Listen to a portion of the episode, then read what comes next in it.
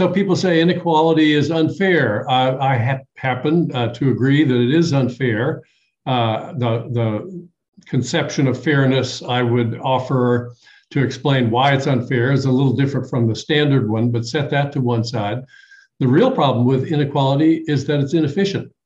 Uh, you know, all the income gains are being used to buy bigger mansions, more expensive, heavier cars, more expensive wedding receptions, uh, all of those things, when they cascade down and everybody's doing them, don't produce any gains at all in health, well-being, or other other measures of, of human satisfaction. That's money uh, that's just flushed down the toilet. Welcome to the Mindful Wealth Podcast. Stop financializing everything. What is true wealth? What's the right metric for success? Much of how we live presupposes that our incomes or spending is a good measuring stick. But can you really quantify success with a bank balance? Or should we include softer things like learning and love, generosity and gratitude, and happiness and well being? So, welcome to the 25th episode of the Mindful Wealth Podcast. Today, Terry and I are speaking with Professor Robert H. Frank, the Henrietta Johnson Louis Professor of Management and a professor of economics at the Samuel Curtis Johnson School of Management at uh, Cornell University. He contributes to the Economic View column at the New York Times, and he's written and spoken broadly uh, and deeply on the topic of wealth inequality in the United States. Robert, welcome to the Mindful Wealth Podcast. Jonathan, nice to see you.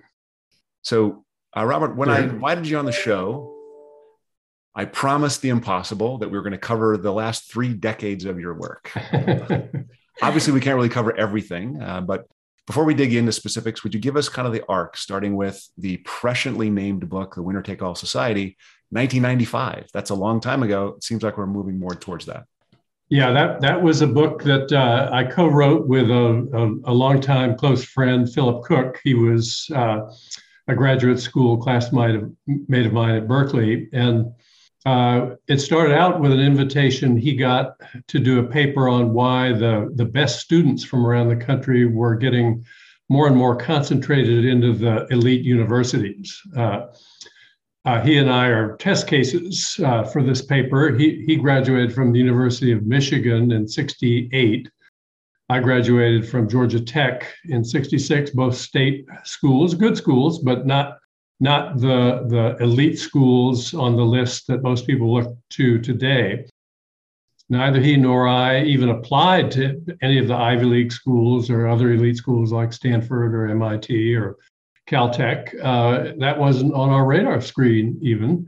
Uh, today, and even when we were writing this, this paper in the late 80s, uh, students with high school records like ours would have applied to many schools on that elite list and if they'd gotten accepted to any of them, they would have gone almost for sure. So, why did that change happen? And it was uh, a, a, really interesting exercise thinking about the, the forces that led people to change their minds about where to go. There, there are a lot of different things, of course. But rising inequality was a big contributor. The, the payoffs to entry level jobs in certain fields were so great that the recruiters for those firms got mail sacks full of applications. They couldn't possibly look at them all. Who'd they talk to? Uh, they, they threw out all the ones that weren't from elite schools. And so the, the premium to having a degree like that that would get you in the door uh, became much, much greater. And from there, it, it, it continued. Yeah, it was, it was a, a wonderfully stimulating project to work on. Uh, it, it's not a new idea, actually. This, this has been going on uh, ever, ever since the dawn of the industrial age. It used to be that pianos, of course, are very heavy and it was so uh, difficult and costly to ship them that virtually every piano produced in the world was sold to somebody within a, a relatively few miles of the factory where it was made. Uh, now, the, the pianos are made in only a handful of locations worldwide. It's very cheap to ship them. Uh, the, the whole uh, industry has consolidated into a, a, handful of firms. That's a good thing in a sense for consumers because you'd rather buy the pianos made by the very best producers. But you know, there has been an enormous increase in inequality as a result of that. And, and as well, we, we uh, reflected on the idea of what it takes to get to be the best. There's a, an enormous dogfight. Uh, and, and some of the effort that goes into that is productive, but a lot of it is, is purely wasteful, as in the, the quest for getting to uh, an elite school. You've got parents spending large sums of money and students spending endless hours on SAT test prep. You know, that's a completely socially useless activity. Privately, it's useful. It helps you get in. If you do do it and the others don't, uh, you you look good relative to them. If they do it and you don't, then you look bad relative to them. If you all do it, it's a waste. I, am not going to tell my son that you said that. well, well, if if you gave him the whole explanation, he would realize why it was in his interest to do it, even though it's not in everyone's interest that it happened. Right. Yeah, that's one one of the big themes in my work, uh, which is that what it's rational for the individual to do is often completely senseless if we all do it. We all stand up to see better nobody sees any better than if everybody had remained comfortably seated. Wow, that's so fascinating. And it's a perfect segue into the next question, um, which is so, Robert, on the Mindful Wealth podcast, we're concerned with um, how like social, social structures impact individual outcomes. And so before we dig into like the specific issues of your work, maybe you can just tell us how, what you see as true life success on an individual level. You know, I think I have a, a a more idiosyncratic view of that than, than many people do. Uh, there, there's a Mihaly Csikszentmihalyi, uh, his name's very difficult to pronounce. That was my best effort at it. Died recently, but he was the psychologist who identified the psychological state called flow. Mm. Uh, it's when you're uh, deeply immersed in something to the extent that you're completely unaware that the hours are going by. Uh, there, there's no other uh, long duration state of mind that's more satisfying than that, uh, the state of flow. And I think if you can find uh, a way to organize your life so you experience that state for extended periods of time, that's that's really the most you can hope for. Uh, I've been incredibly lucky. I, I uh, describe the long sequence of chance events. If any one of which hadn't happened, I wouldn't have been able to hold the position I did at Cornell for many decades and had the chance to think about the ideas that I've developed or write the books that I've had time to write. Uh, th- those experiences are, are were for me deep flow experiences. When I'm in the middle of writing a book, the first thing I want to do in the in the morning is read what I wrote yesterday. Uh, I think of ways to make it better. I start tinkering and and then I'm adding to it. And, and before long, it's it's time to open a bottle of wine in the evening. It's it's a if you can if you can find a job that that lets you experience that, that's that's the highest aim, I think. What do you think the biggest obstacles are to people finding those jobs? Oh, oh, they're, they're too innu- numerous to, to list. I mean, I, I got to do what I do uh, by pure dumb luck, really. Uh, you, you can steer yourself uh, so that you have a better chance to, to have a pleasurable experience. What we know is that uh, there, there's an inverse relationship in the labor market between how much they're willing to pay you and how unpleasant the job is. Uh, if the job is boring, if it's if it if there are bad odors in the place where you work, if if it's dangerous, any of those things, people don't like uh, to fill those jobs compared to other jobs that are more attractive. Employers have to offer higher higher wages wages than in the more pleasant jobs. Uh, the mistake I think too many students make is to take the highest paying job uh, that's on offer. Uh, that won't necessarily be the one that they will like the best. And if you don't like your job, uh, you're not going to be able to get to be a real expert at what's entailed in it. Uh, there, there's a big debate amongst the people who study the development of expertise. Does it take 2,000 hours or 10,000 hours. No, nobody's sure, but but they all agree it takes a long time. And if you're not doing something that you like, uh, you're probably not going to be willing to put in that kind of focus and effort to get to be an expert. And, and here's where the winner take all idea comes in. Uh, if, if you get to be the best at what you do, even if it's a thing that not very many people care about or are willing to pay a lot for, uh, it's so easy to uh, collect the entire world uh, sample of people who care about a thing and and steer them to the person who's best at it that you might make an incredibly good living uh, by being the best at what you do even if that's not something of that's considered widely important or, or valuable. Uh, maybe you'll stumble onto something that is valuable and you'll get filthy rich but the very worst outcome if you go down that path is you'll end up spending most of your days doing something that's pleasing to you uh, now, that may leave you too poor to do some other things that you want to do, but there are workarounds for that too. So, th- this, so when I was a kid, um, I came from a very low resource household. As a kid, I'm talking grade school, my goal was to be rich. Uh, and when I was in junior high, I refined it. I wanted to be a millionaire. By the time I got to high school, the goal was to be a multimillionaire. I mean, we, I, what I saw was I saw my friends have stuff and have vacations and their parents drive nice cars and do things that I couldn't do. So I wanted that thing. So I worked with industry and effort and studied hard because I was going to build wealth. Um, I'm wondering if there's room for that ambition. Uh, and is that ambition a bad thing? Is it, is it a bad desire for me to say, I want to be wealthy? No, I don't think it is. Uh, you know, there there are different ways to use wealth. Uh, uh, if if all you care about is shiny ob- objects, I think we've got some pretty uh, focused research now that that demonstrates, at least to my satisfaction, that uh, there's at best fleeting satisfaction in that. One of one of my co-authors and friends, Tom Gilovich, has done a series of papers uh, comparing the effect of purchases of what he calls experiences, maybe a hiking trip, maybe, uh, maybe a, a, a, a, study tour somewhere, uh, as opposed to buying goods or objects. And, and uh, it's a very robust set of findings he and his collaborators have come up with. People who purchase experiences ex, uh, in the wake of those purchases, uh, enjoy a much longer boost in psychological well being. It's much more durable.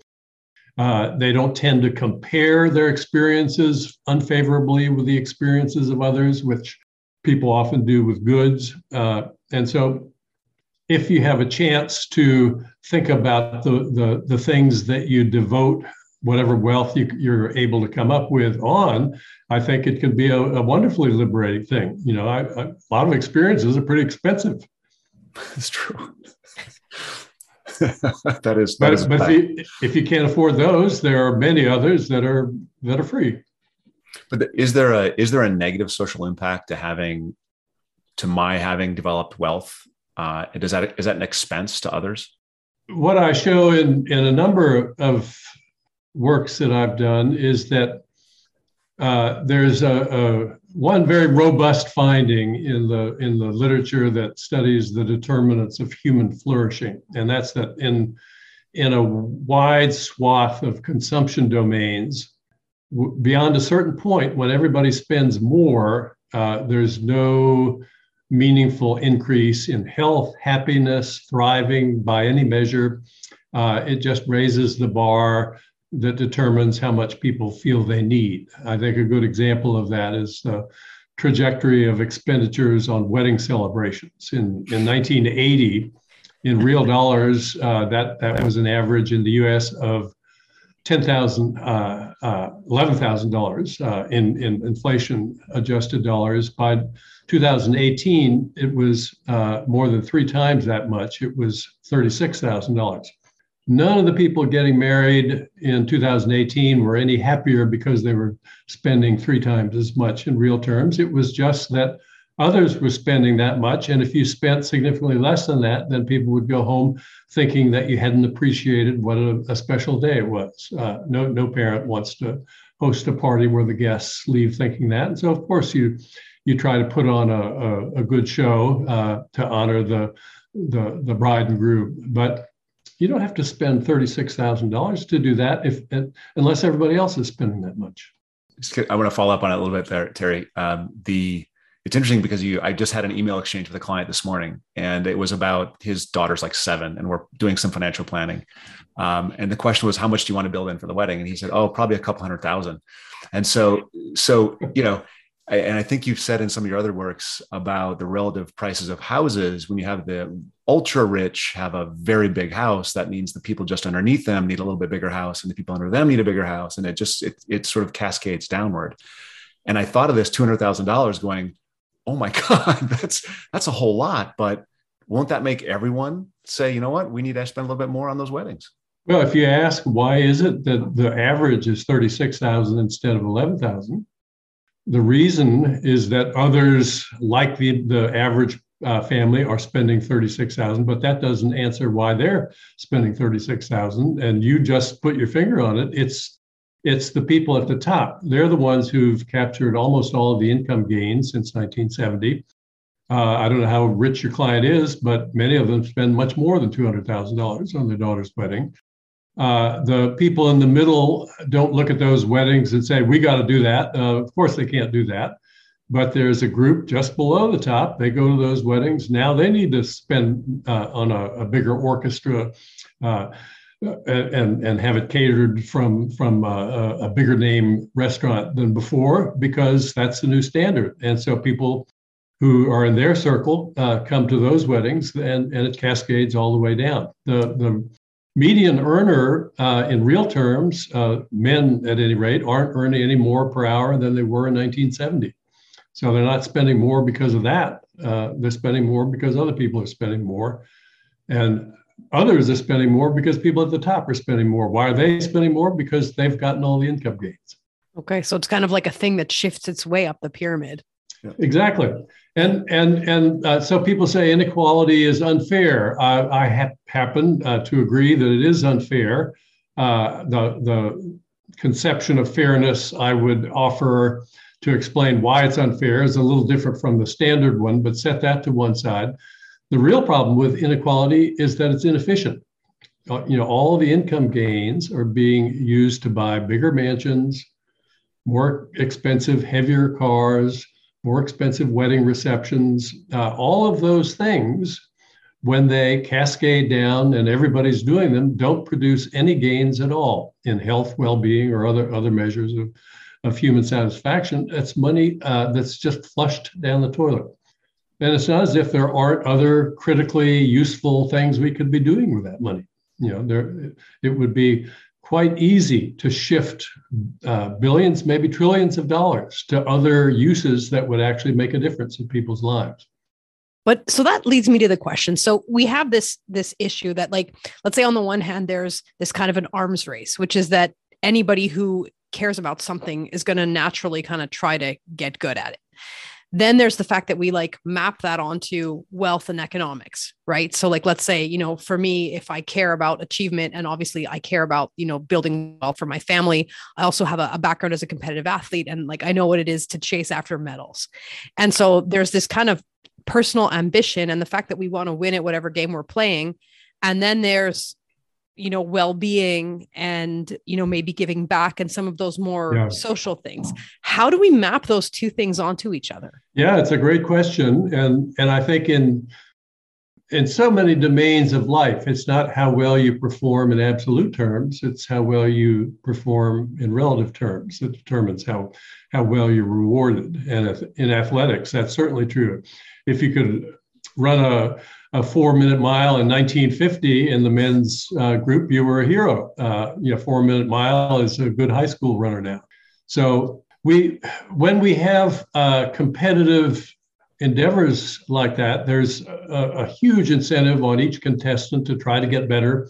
Some of the steps to get better uh, uh, are more dangerous than others. And so in hockey, one of my economic heroes, Tom Schelling, asked the question uh, why is it that hockey players skate bareheaded whenever there's no rule requiring helmets? And yet they will vote, often unanimously in a secret ballot, for a rule requiring them to wear helmets. If helmets are so great, he said, why don't you just wear them? Why do you need a rule? And his answer was compelling. It was that if you take your helmet off, you can see better, you can hear better, maybe you can intimidate rival players more effectively because you're crazy enough to skate without a helmet. They'll give you a wider berth on the ice, uh, therefore. Uh, you gain an edge, of course, you, are at greater risk of, of injury, but the injury is not certain. If it happens, it's going to be in the future. The edge you get is right now. That's a compelling incentive for the athlete athlete to take the helmet off. But when everybody takes the helmet off, the best response is of course, for the other side to do the same, then half the teams win and half the teams lose, just like before. And so, much better that everybody wear a helmet and everybody have lower risk of injury and have the same competitive balance you would have had before. So we have all sorts of rules like that uh, to try to limit the steps you can take to gain competitive advantage. You can't. I don't know what sport you were uh, Terry, did you take uh, steroids or were you ever under any pressure to? Yeah, uh, there, yeah, yeah. Yeah, I was there, in combat sports and there was immense, like I never did dope, but there was like a lot of pressure. Yeah, there's enormous pressure. And if, and if, you know, in, in the, in the men's hundred meters, uh, Usain Bolt, Bolt in the world championships in Beijing in 2015, his winning margin was a tenth of a second. Uh, if you, oh, excuse me, it was a hundredth of a second. If you take steroids, that improves your performance in that sprint by about two tenths of a second. So if steroids can't be detected, there's no possible way an athlete could win unless he took steroids. So yeah, we it, it's an arms race. We try to regulate it. It's it's imperfect. Uh, the steps we take to to keep people from these mutually offsetting investments uh, are are not perfect, but they're the best we've got. In the fiscal domain, we've got better tools. Uh, it would be a very simple step to tax people at the top more heavily. They don't want to be taxed more heavily. I think the reason they don't want to be taxed more heavily is that they're worried they won't be able to buy the things that make life seem special. Uh, the, those things are always in short supply. What they don't realize, most of them, is that if they're taxed more heavily, so will the other people they have to outbid to get those same things they want be taxed more heavily. Nobody's relative bidding power will be affected one iota by that. The same penthouse apartments with sweeping views of Central Park end up in the same hands as before. So those dollars that are now being uh, flushed away in bidding wars for things in short supply could instead be used to fund medical research, to to to come up with uh, uh, in, investments in green energy and and and other things that would really make a difference in people's lives. Mm-hmm. So there's, there's three things that pop into my head. The, the, the first thing is um, the, relative to the arms race. If everyone is taxed more and they won't, you know, they, the relative incomes don't change, then the competition will be who can avoid the tax the most efficiently, right? Um, They're doing that already. So yeah, of course. yeah, and and it pays to invest in the people who try to keep people from avoiding taxes. We have been doing the very opposite of that. We've been cutting the budget of the IRS ever since yep. the uh, the early 2010s. Uh, what a crazy, crazy move! Uh, really? The what we know is that human behavior of all sorts is highly contagious. Uh, smoking is very contagious. Uh, uh, eating healthily is contagious. Uh, bicycling is contagious. You see, putting solar panels on your rooftop, that's contagious too. All these things are contagious. Tax cheating is contagious. Uh, the estimates that the IRS makes of how much they lose by not having better enforcement take no account of the contagion effect everybody wants to do the right thing, or most people do. They see their neighbor cheating and getting away with it. You're a chump uh, if, if you don't cheat. You feel feel like, and and there are experiments demonstrating that when more of your coworkers cheat, you cheat more too. But if I can just like sort of like come back to the end of that question, which is so yes, we acknowledge that there's an arm race, and there's a, like you know you know you've sort of laid out a way in which one could maybe dismantle some of that economically. But how does that sort of mesh with you know, indiv- like individual well-being because sometimes these things are a bit at cross purposes right? Like the more i mortgage you know um, my time my stress levels uh, not taking care of myself in the service of attaining some particular external marker the more I'm kind of going away from my own well being. But like when we're tempted to always try to outdo the next person, like how can an individual try to balance some of those things? Yeah, it's it's, it's when individual interests and group interests are in conflict, as they so often are. It's very difficult for individuals to solve that problem. Uh, that's a problem that's best solved by individuals acting collectively. Sometimes you can act collectively on a small private scale. You can form your own groups and adopt norms that are different from what others follow. That can work in some situations. But uh, there was an interesting survey done of associates in law firms. Would you like it if your pay were 10% lower and the number of hours you worked were 10% lower as well? 90% of the people who were surveyed uh, on that question said yes, they would like it.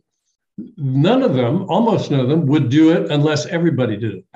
Uh, the idea is that uh, if you work less hard than your your coworkers, you risk being seen as a shirker. You'll be less likely to be promoted to partner in the law firm. To cut back, everybody needs to cut back. Well, what what can we do about that? We've got all sorts of legislation that attempts to to rein that in. The, the Fair Labor Standards Act discourages employers from having you work more than 40, 40 hours a week. They have to pay you time and a half if you work more than 40 hours a week. Uh, if you were free to work as many hours a week as you wanted to, you could get ahead of your rivals by working more than they do. And then they would have to work more too. In fields that aren't regulated, mine, for example, uh, in terms of the length of the work week. We see assistant professors driving this, themselves crazy, working 60, 70, 80 hours a week because they know that if they publish more papers than their rivals, they'll get promoted. If they publish fewer, they'll get fired. Uh, it's very hard to, to work out those arrangements, but we can make some progress uh, legislatively. I mean, the, the, the countries that have use it or lo- lose it vacation uh, uh, in many countries, you get four or five weeks a year. If you don't take it, you lose it. Uh, and, and so most people in those countries take the vacation uh, that they're required to take under, under those rules. And we, we have studies that show that uh, if everything else is the same, you got one group that gets a week or two weeks of vacation, another work group that gets four or five. The second group is much, much happier, much healthier. Uh, they're even as productive. Uh, they restore during vacation time and come back uh, and, and, are more productive. So, lots of these things are, are just low hanging fruit. We could we could uh, do a, a, little more by way of copying what the Nordic countries have done, what some other countries have done, and have a little less of this insistence that we see in the American context that whatever the individual wants is sacrosanct that's fine as long as what the individual wants is consistent with what the group wants. But individuals want to take their helmets off. The group wants people to wear their helmets, and and you you just have to acknowledge that conflict. And and if there are things you can do about it, it's in your interest to do them.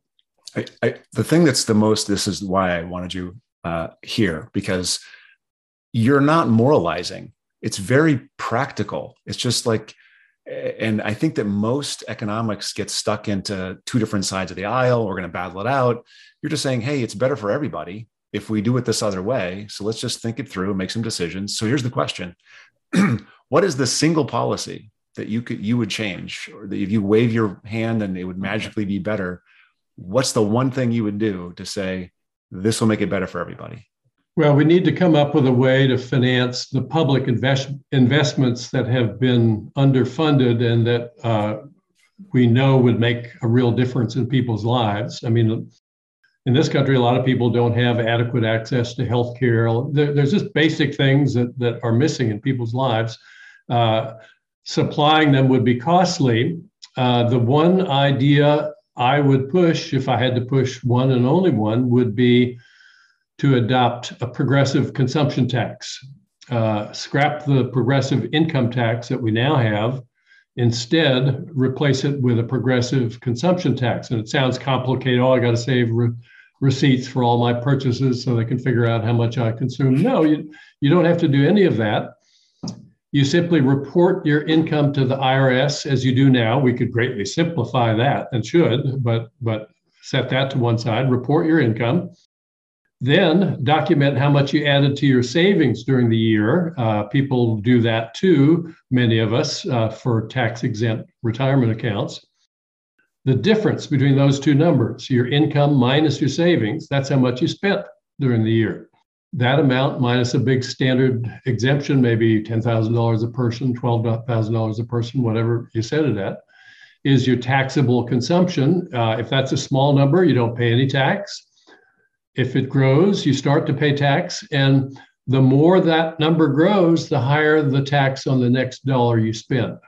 That's the tax that would blunt the expenditure cascade. It's the expenditures at the very top that are the ones that are driving the wasteful spending in the middle. The, the fact that now to, to get a house in, at the middle of the housing distribution, if you don't get a house priced in the middle of the housing distribution, your kids go to the, the schools with metal, metal detectors out front. So to, to, to blunt that arms race, uh, getting people to spend less at the top is the key step. Uh, and very high marginal tax rates on the next dollar spent beyond a certain point is the simplest and most effective way to do that. If somebody has a really compelling reason for adding a $2 million addition to his mansion, fine, go ahead and add it. Instead of costing you 2 million, maybe now it'll cost you 4 million or 6 million. The tax rate can be more than 100% beyond a certain point. It just makes the next thing you spend cost you more than it would have. And people object, oh, well, the rich are so rich, they'll just ignore that. No. We know that the rich are influenced by prices because in New York, uh, you know, there are many billionaires in New York. They could live in the whole building. They don't. They live in a penthouse on the top of the building. Maybe the pen, penthouse has uh, 30,000 square feet. That's what Trump claimed his apartment had. Uh, uh, but probably it has only 10 or 11,000 square feet. That's how much his apartment really does have. Uh, but that in New York seems like an enormous space. Why? Because housing prices are so expensive in New York.